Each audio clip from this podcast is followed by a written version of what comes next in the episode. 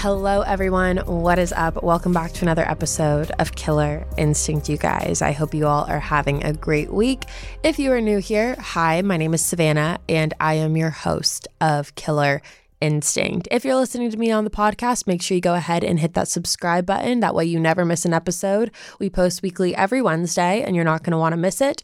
And if you're watching me on YouTube, make sure you go ahead and hit that subscribe button as well. We post every Thursday and you're not going to want to miss that one either. Now, today we have a solved case, and this is a crazy one. While I was doing my research, I couldn't believe it. And it was actually a case that was suggested by one of you. If you don't know, you can always email me your case suggestions at killerinstinctpodcast at gmail.com. And this is one that you guys said that I would be mind blown by, and you were not wrong. As you can tell by the title, today we are talking about the solved case of Karissa Boudreau, and I'm not going to give anything away on this one. So let's just jump right on into it. Karissa Boudreau was born on October 4th, 1995, in Ontario, Canada, to her mother, Penny Boudreau, and her father, Paul Boudreau. Karissa grew up living in Nova Scotia, which is one of the 13 provinces located in Canada.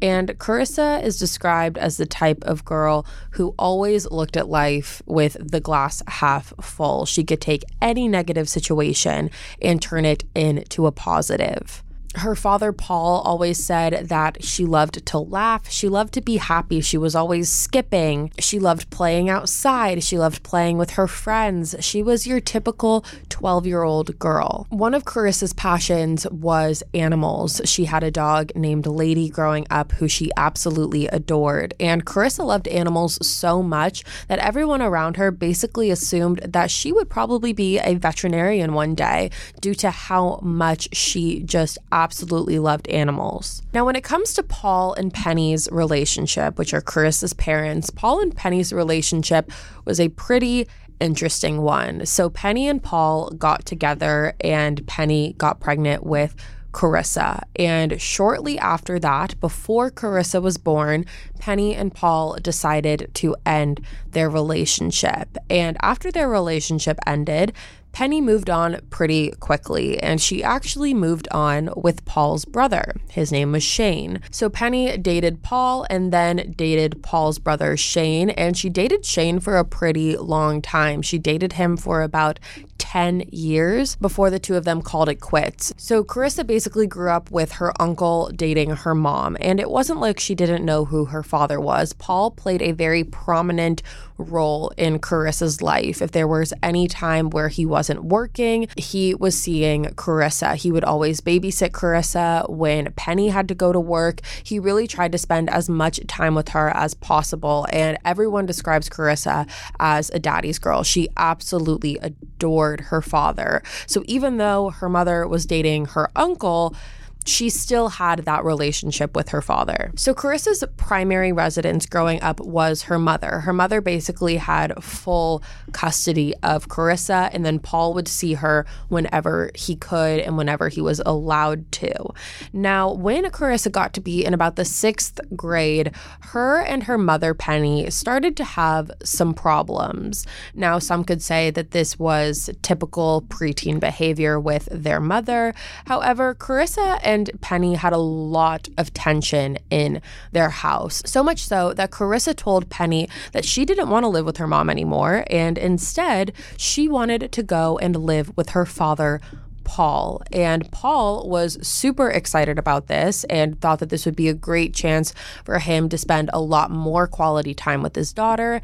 And Penny didn't really fight Karissa on it. However, when Karissa moved in with Paul, it wasn't that she was just moving houses. She also had to transfer schools, she had to get new friends. Her life really did change drastically. And after about five months, Karissa decided that maybe she didn't make the right decision. And she told her father, Paul that she wanted to move back in with her mother. And according to Paul, he said obviously this upset him a little bit because he loved having Karissa around. However, he understood why Karissa would want to be back with her mother and he didn't want to stop her from doing so. So Karissa ended up moving back in with Penny. Now, Penny lived in a town called Bridgewater at the time with her boyfriend named Vernon Macumber. So Karissa was living with the two of them in an apartment and attending Bridgewater Elementary School. And once Karissa went back and lived with her mom and got back into her routine, she was incredibly happy. She was happy to be back with her friends and her classes at her school and back in an environment that she was really comfortable in. But everything changed on January 27th, 2008. On this day, Penny had taken Karissa to the Bridgewater Mall and they parked outside of a Sobeys store. Now, Sobeys, for anyone that doesn't know, because I certainly didn't, is a grocery store. It's similar to a Ralph's or a Publix. And on the way over there, Karissa and Penny got into an argument. So they were arguing on the way over there. And once they got to the Sobeys, Karissa told Penny that she didn't want to go into the store and that she wanted to stay in the car. And Penny allowed it. She wasn't going to go into the store for very long. She just needed to pick up a couple things. So she thought it would be fine. So Penny got out of the car, walked into the Sobeys store, got the things that she needed. And when she came out, Karissa was no longer in the car and was nowhere to be found. Penny said that she immediately picked up the phone and contacted authorities when she realized that Karissa wasn't in the car anymore, and that is when she reported her daughter as a missing person. After contacting authorities, Penny then called Karissa's father, Paul, who said that when he heard the news that Karissa was missing, it didn't make sense to him. He couldn't wrap his head around it. He said, What do you mean she's missing? How is she possibly missing? It made no sense. How is it possible that she just vanished? And when authorities kind of started looking into this case a little bit, one thing that really worried them was the fact that it was January in Canada and the weather conditions were not ideal. It was extremely cold, there was a storm coming in, and because of that, they really felt like they were on an even tighter time limit than they normally would be to make sure that Karissa is safe. Now, automatically, police held a press conference to get Karissa's information out to the public, and Penny spoke at this press conference. She pleaded with Karissa over the TV to come home and told Karissa that she wasn't mad anymore and she wouldn't be in trouble if she came back and that all she wanted was some sort of sign that Karissa was okay.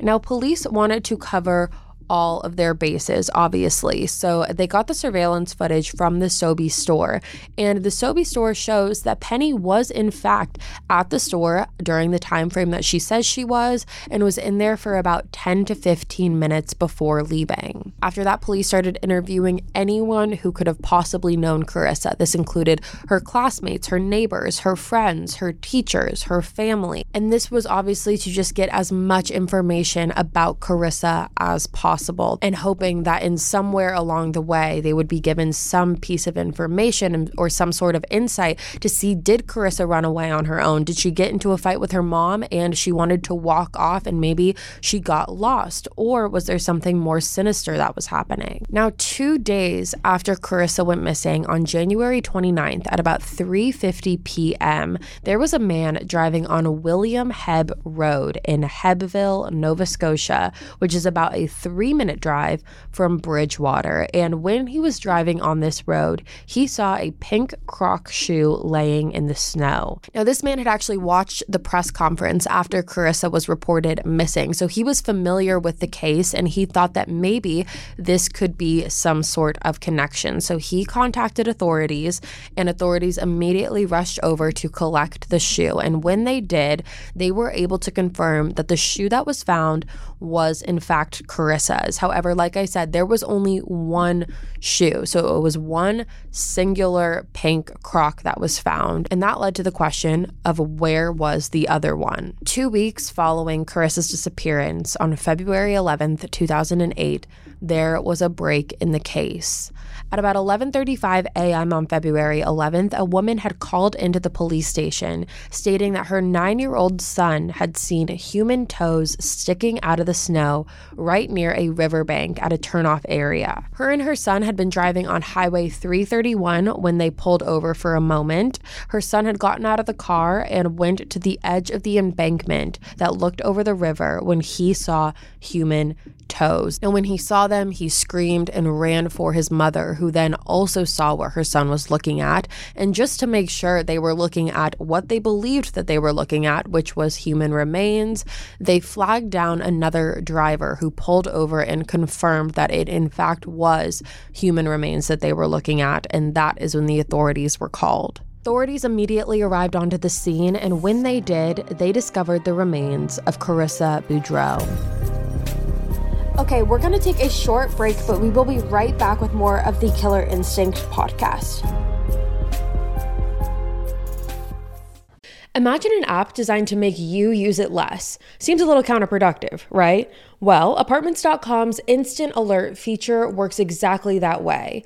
Instead of scanning rental listings a million times a day, simply set and forget your search to whatever you're looking for in a place and let Apartments.com do the rest. From pet friendly apartments to balconies to in unit ACs, Apartments.com's powerful search tools let you know when the perfect combination of features you're seeking is listed. So you don't have to power through rental descriptions one by one. With more rental listings than anywhere else, Apartments Apartments.com's instant alerts mean that you can spend less time looking for the perfect place and more time on just doing you. Apartments.com, the place to find a place.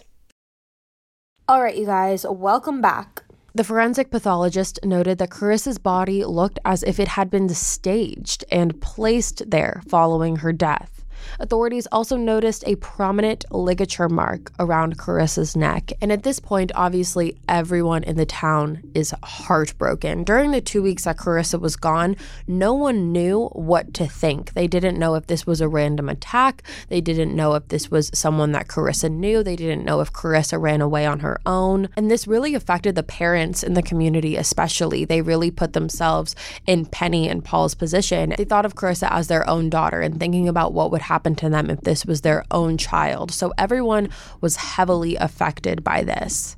An autopsy had to be scheduled for a couple days after Karissa's body was discovered for the reason that when her body was discovered, she was completely frozen. So they had to wait a couple days for her body to essentially thaw out. And when it did, that is when they were able to perform an autopsy. When the autopsy was completed, it was concluded that Karissa's cause of death was asphyxiation. Now, when Karissa's body was found, her body was found with her pants at her ankles, which made a lot of people believe that maybe Karissa was a victim of sexual assault. However, after an autopsy was performed, it showed that there were no signs of sexual assault. And this made police believe that whoever did this to Karissa staged this in a way where they wanted whoever found her to believe that she had been sexually assaulted. And the reason that they would do that is to possibly steer police in a different direction rather than what actually happened. Now, after Karissa's funeral was over, authorities now looked at this obviously as a homicide investigation. But with that, they really couldn't figure out who would do this to Karissa or who would want to hurt Karissa. Like I said, they interviewed so many people,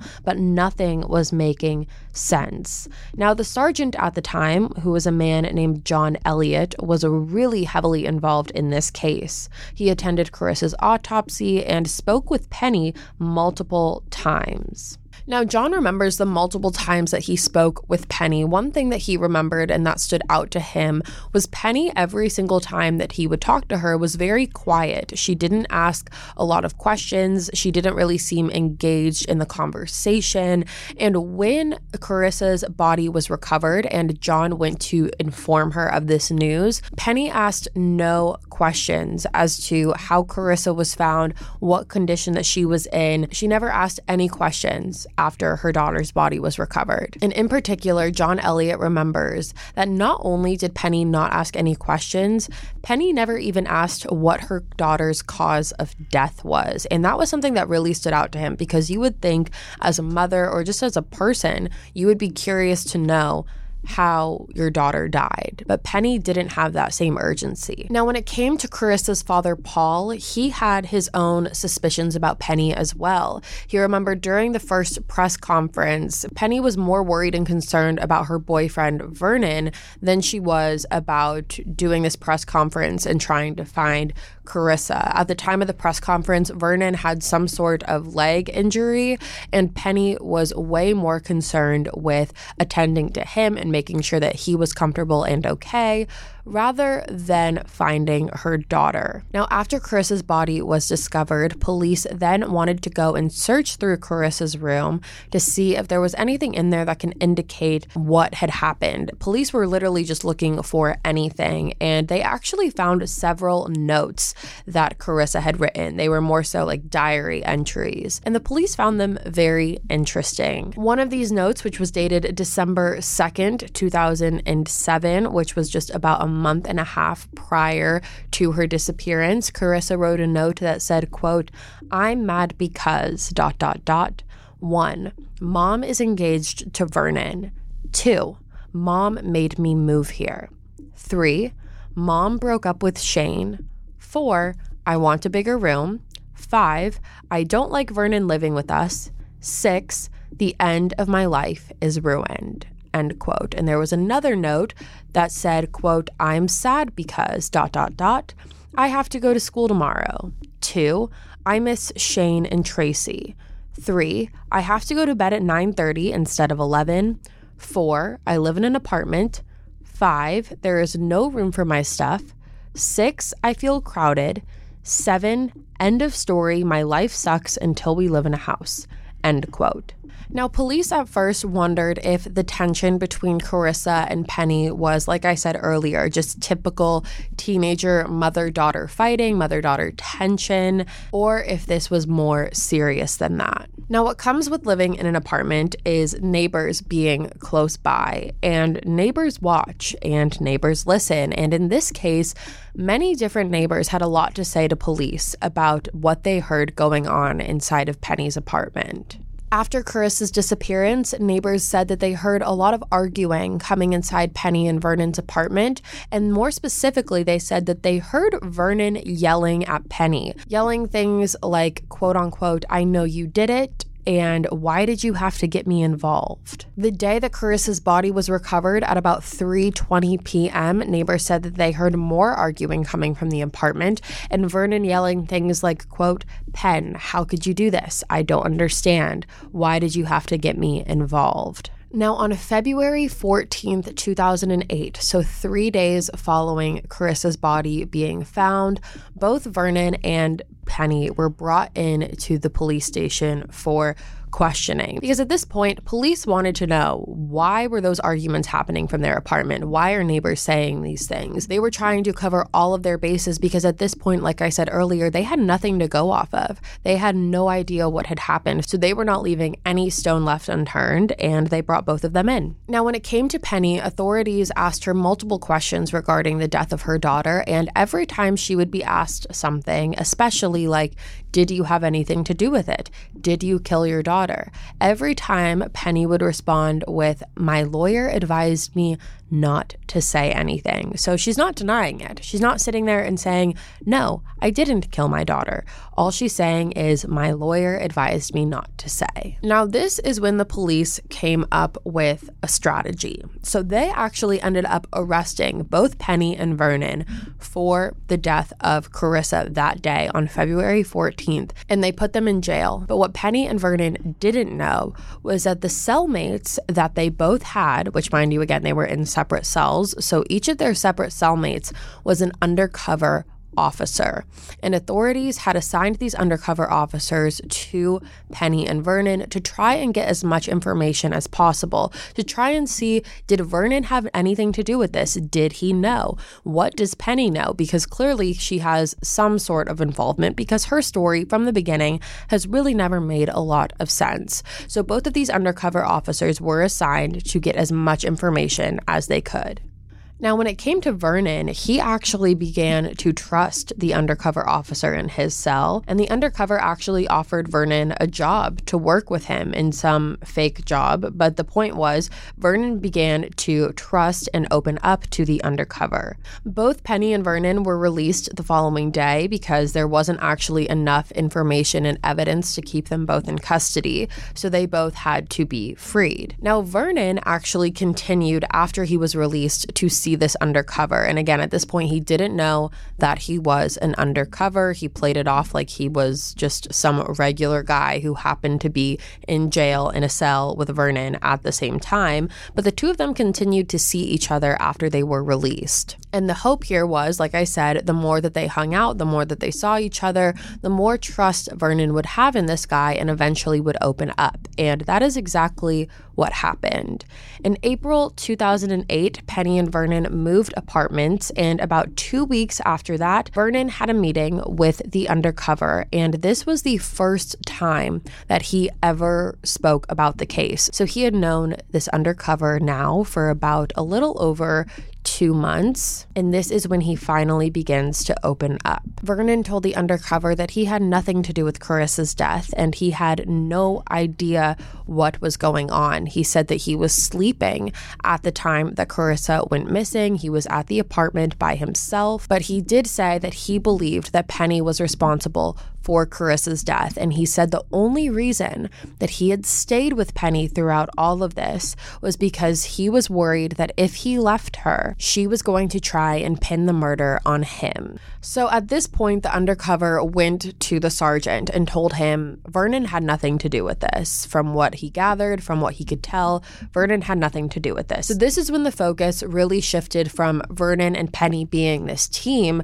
to simply just Penny. Now, on June 11th, 2008, Penny met with the undercover officer that she had met in her cell when she was originally arrested. This undercover presented himself as someone who could make problems go away, make any crime problems go away, that he could get Penny out of the situation that she was in. So she agreed to meet this undercover in a hotel room, not knowing that the authorities were in the room next door, listening and watching to their entire conversation. Now, again, this undercover told Penny that he could get her out of the situation that she was in, but the catch here was that she would need to tell him everything that happened to Karissa, front to back, every detail. That way, he could figure out the best possible way to help her, which obviously was not true. He was just trying to get as much information about what happened as possible.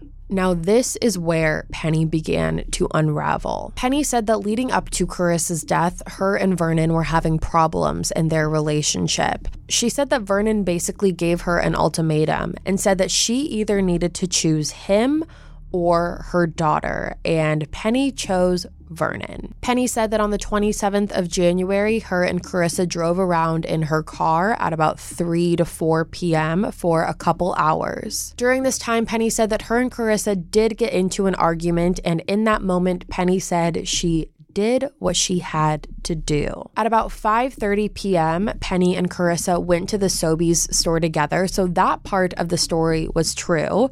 Penny walked into the store with Karissa still in the car to get the things that she needed, and when Penny got back to the car, Karissa was still there. Penny put the groceries in the trunk of her car, and while she was doing that, she put a piece of beige twine, which, if you don't know what twine is, it's essentially thick string, and she put a piece of it in her pocket. Now, before Penny made it back to the car with Karissa, she also made a phone call to Vernon and left him a voicemail saying that Karissa was not in the car and she was nowhere to be found, which now we know was a complete and total lie because Karissa was still in the car after Penny came out of the store. And what this really shows is premeditation because Penny is setting all of this up before it ever even happened. Now, this is when Penny got into the car with Karissa and drove about seven minutes away to William Hebb Road, which was where her croc shoe was found. And this is when Penny told Karissa to get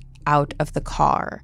Penny looked around to make sure that no one was driving by, and this is when she tackled Karissa onto the ground. Karissa landed on her back, and Penny placed both of her knees on Karissa's chest to keep her from moving. And Karissa's arms were already behind her back just from the way that she fell, so her hands were already behind her. So at this point, she really couldn't fight back. Penny was putting all of her weight on Karissa before she then took the twine from out of her pocket and used it to strangle Karissa to death. Penny said that the last words that came out of her daughter's mouth when she was staring at her mother murdering her was, Mommy, don't. Now, after Penny couldn't feel Karissa breathing anymore, she then took Karissa's body and placed it in the front seat of her car and then drove to King Street, which was another seven minutes away, back kind of in the direction of where the Sobeys was, and dragged Karissa's body to where it would be discovered two weeks later. Penny admitted to pulling down Karissa's pants to stage it and try to appear as if Karissa had been sexually assaulted. And then Penny literally rolled her daughter to the edge of the bank. And she did this because she knew that there was a snowstorm coming in and thought to herself that Karissa's body would be covered in the snow so no one would really find it. At about 7 to 7:30 p.m. that day, Penny went back to her apartment like everything was fine and told Vernon in person this time that Karissa was missing. About an hour later, at about 8 o'clock p.m., is when she called family, friends, teachers, and authorities. Now, still not knowing that she was talking to an undercover officer, Penny literally took this man, physically took him to where she committed this horrific act against her daughter. She showed him exactly where it was, exactly what happened, gave him the whole play by play in person. And she also admitted that she had thought about completing this for several days leading up to the murder. She was just waiting for the right time to do it. Now, when we look at motive here, why did Penny do this? Why did she think that this was a good idea? Like I said earlier, she said that Vernon gave her an ultimatum between her and her daughter that she had to pick one and she chose Vernon. Now, Vernon said that that never happened. Not only did he say that never in his wildest dreams did he believe that Penny would kill Karissa, he also said he never gave her an ultimatum to begin with. According to Vernon, he told Penny that the fighting that was going on and the arguing that was going on between her and Karissa had to stop, or else he was going to leave her, essentially. So basically, he told her to get the fighting and to get the arguing under control, not that she had to choose one or the other. On June 14, 2008, Penny Boudreau was arrested for the murder of her daughter Karissa. When she was brought to the station, she was told all about the undercover sting operation and she was shocked. However, Penny did admit again to the brutal and tragic murder of Karissa. Now, Penny was originally charged with first degree murder, but she later agreed to plead guilty to the lesser charge of second degree murder and received a life sentence. She will be eligible to apply for parole after she serves 20 years. However, this is where things get really infuriating. In 2018, Penny was granted escorted leave. Now, we have seen people get escorted leave before. We did a cannibal case not too long ago where he was granted escorted leave. And that is what happened here. Penny gets to leave prison multiple times a year to attend church, nonetheless. And the reason this came to light was because in 2017, she was given a psychological evaluation. And this psychological evaluation concluded that Penny was at a very low risk to reoffend. However, this psychological evaluation also said that her romantic relationships should be monitored. Now, I don't know about you, but in my opinion, if you are able to murder your child, you are pretty much capable of doing anything. So the fact that someone says that she is at a very low risk to reoffend, personally, I don't believe it just because, again, I think if you're capable of murdering your own child, I think you're capable of doing anything. Now, you can only imagine the agony that Paul, Karissa's father, has been put through over all of this. He said that Penny should not have the liberty and freedom to have escorted leave, and that there will probably never fully be justice for Karissa. He said that he hopes Penny is haunted by what she did to Karissa every time she closes her eyes. Now, Paul at this point has remarried and has two children with his new wife, his youngest being a daughter. Paul says he wants to remember Karissa as the happy go lucky girl that she was. and wants to continue her legacy and have her continue to be remembered in that way. Now, the sentence that Penny was given, the fact that she will be eligible for parole in 20 years is absolutely appalling. She has the possibility of getting out when she's 55 years old. And again, I don't fully believe, this is just my opinion, that she is at a low risk to reoffend. Again, I think if you're capable of murdering your kid, you're capable of pretty much doing anything. The idea that she could be walking free after 20 years of what she did is really disturbing. And when it comes to Vernon, he apparently really took a hard hit from all of this and is now struggling from alcoholism. But he was never charged with anything. The only person that was ever charged in any connection to Karissa's death was her mother. Penny. And like I said, Penny does have the possibility of getting out when she's 55 years old. So that is where we are at with this. And that is the case of Karissa Boudreau. All right, you guys, that is all for me today. Thank you so much for tuning in to another episode of Killer Instinct. If you are new here, again, hi, my name is Savannah, and I am your host of Killer Instinct. If you're listening to me on the podcast, make sure you go ahead and hit that subscribe button. That way, you never miss an episode. We post weekly every Wednesday, and you're not going to want to miss it. If you're watching me on YouTube, make, make sure you go ahead and hit that subscribe button. We post every Thursday, and you're not going to want to miss that either. I will be back next week with a brand new one, and until then, stay safe. Bye, guys.